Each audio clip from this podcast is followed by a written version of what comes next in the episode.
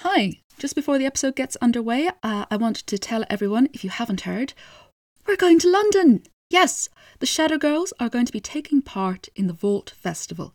We are bringing Wild Tales, Wild with an E, the fairy tales of Oscar Wilde, to the Vault Festival. We are retelling some of Oscar Wilde's fairy tales with storytelling, shadow puppets, bit of drag too. Tickets can be found in the link below. We are performing on Sunday the 1st of March and Sunday the 8th of March at 3 pm in the Pit, the Vaults, Leake Street. This is a family friendly show, so please bring all the family. We say our ideal audience is made up of mature children and childish adults. There is a link in the episode description if you want to know more about the show and if you want to get tickets, please, we would love to see you there. And now, back to some stories.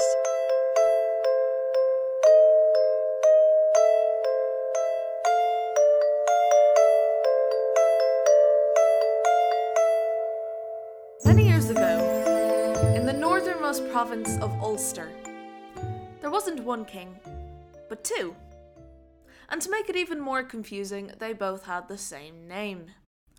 One was called Fiachra Finn, because he had bright blonde hair. The other, Fiachra Dove, because he had jet black hair. And every year, they would swap who was in charge. One year, Fiachra Finn would rule, and Fiachra Dove would have the year to do whatever he liked. He could hold great feasts, go hunting, chase after women. But when the year was up, they would have to swap, and it would be Fiachra Finn's turn.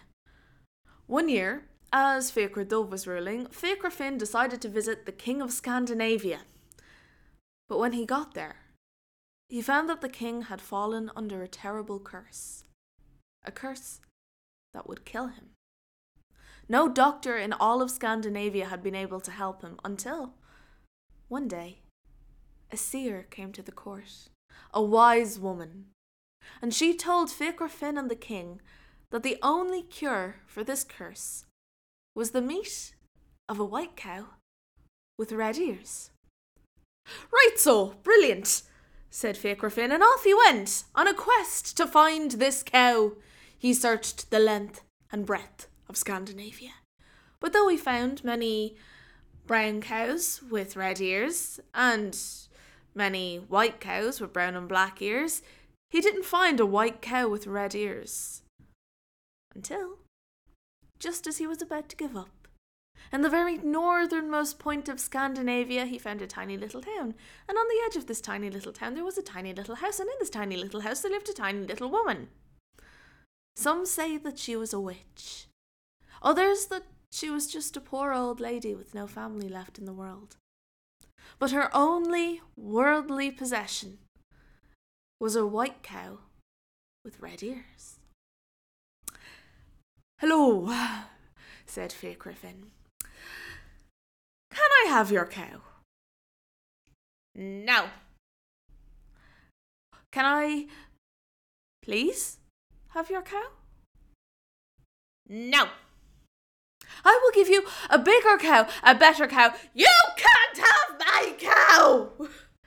This cow is the only thing I have to support myself. Most of what I eat is the milk I get from her, and the cheese I make from that, and the butter I make from that, and what little extra I have I trade for some bread. You can't have my cow!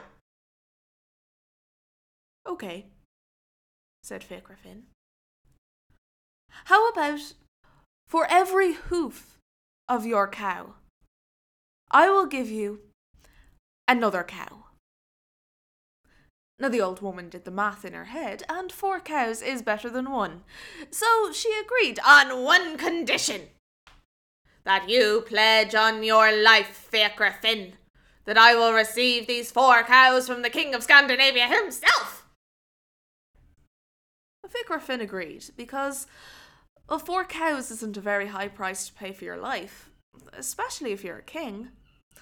So off we went with the white cow with red ears.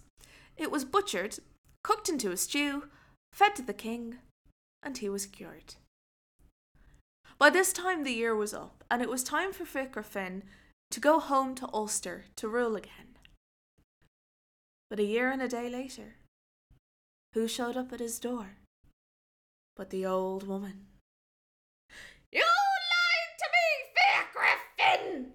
she cried.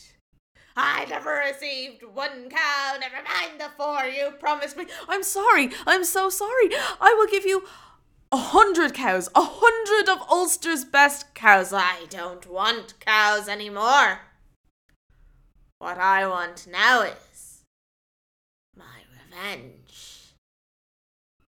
And because Fiachra Finn had pledged on his life to this old woman, he had to do as she asked. So he gathered together 2,000 men and set sail to wage war upon Scandinavia. But you see, Ulster isn't very big or very rich. Scandinavia is. so, when Fiachra Finn arrived on the shores of Scandinavia with his 2,000 men, he was met by 50,000 Scandinavian warriors. Not only that, but a herd of sheep. Now I know what you're thinking. Herd of sheep? Not too scary, right? These particular sheep were 20 feet tall, with hungry, ravenous eyes, venomous bites, and they could breathe fire. So, it's a little bit more scary now. Fiachra Finn stood on the shores of Scandinavia, quaking in his boots, thinking, "Ah, We're all gonna die! He heard a strange voice coming from behind him. Fiachra Finn, Fiachra Finn. You're in a bit of a pickle, aren't you, Fiachra Finn? I can help you, Fiachra Finn. But at a price. Anything, I'll give anything. Just please don't let me die by venomous sheep bite. Please, please, please, please, please. All right. So long as I can name my price after. And where the voice had been, there now stood a strange man in a long black cloak. The man came forward between the two armies and took from beneath his cloak a tiny little puppy. And he said, Who's a good boy? Who's a good boy? And the puppy replied, The man carefully, gently, put the puppy down on the ground and said, Do you see the sheepies? Do you see the sheepies? And the puppy replied, Go kill. Go kill the sheepies. And off the little puppy went. Thirty minutes later, 48,000 Scandinavians lay dead on the battlefield, along with every single one of the giant, venomous, fire breathing sheep. And the little puppy came back, and, well, the man said, You are a good boy. Yes, you are a good boy, the puppy replied. The man picked him up, tucked him back under his cloak, and disappeared. Fiachra Finn easily won the day against the remaining 2,000 terrified Scandinavians, and he gave every single one of the cows of Scandinavia to the old woman. As he was about to set sail back for Ulster, Fiachra Finn saw the strange man once more. Do you know who I am, Fiachra Finn? The man said. No, said Fiachra Finn. I'm Manannán mac Lir. You know, the, the god, god of the sea. Yeah. And the price I want from you, Fiachra Finn, for saving your men's lives is a night with your wife. Fiachra Finn didn't know what to say. Uh, th- th- th- That's, that's, not really something I can give. Oh, no, no, no, don't worry, Manannán mac Lir said. I'll disguise myself as you. She won't know the difference. And I'll show her a good time, if you know what I mean. Fiachra Finn, well, he was completely shocked by this, shocked into silence, and Manon oh, Maclear disappeared before he could say anything. By the time Fiachra Finn got back to Ulster, he found that his wife was already pregnant.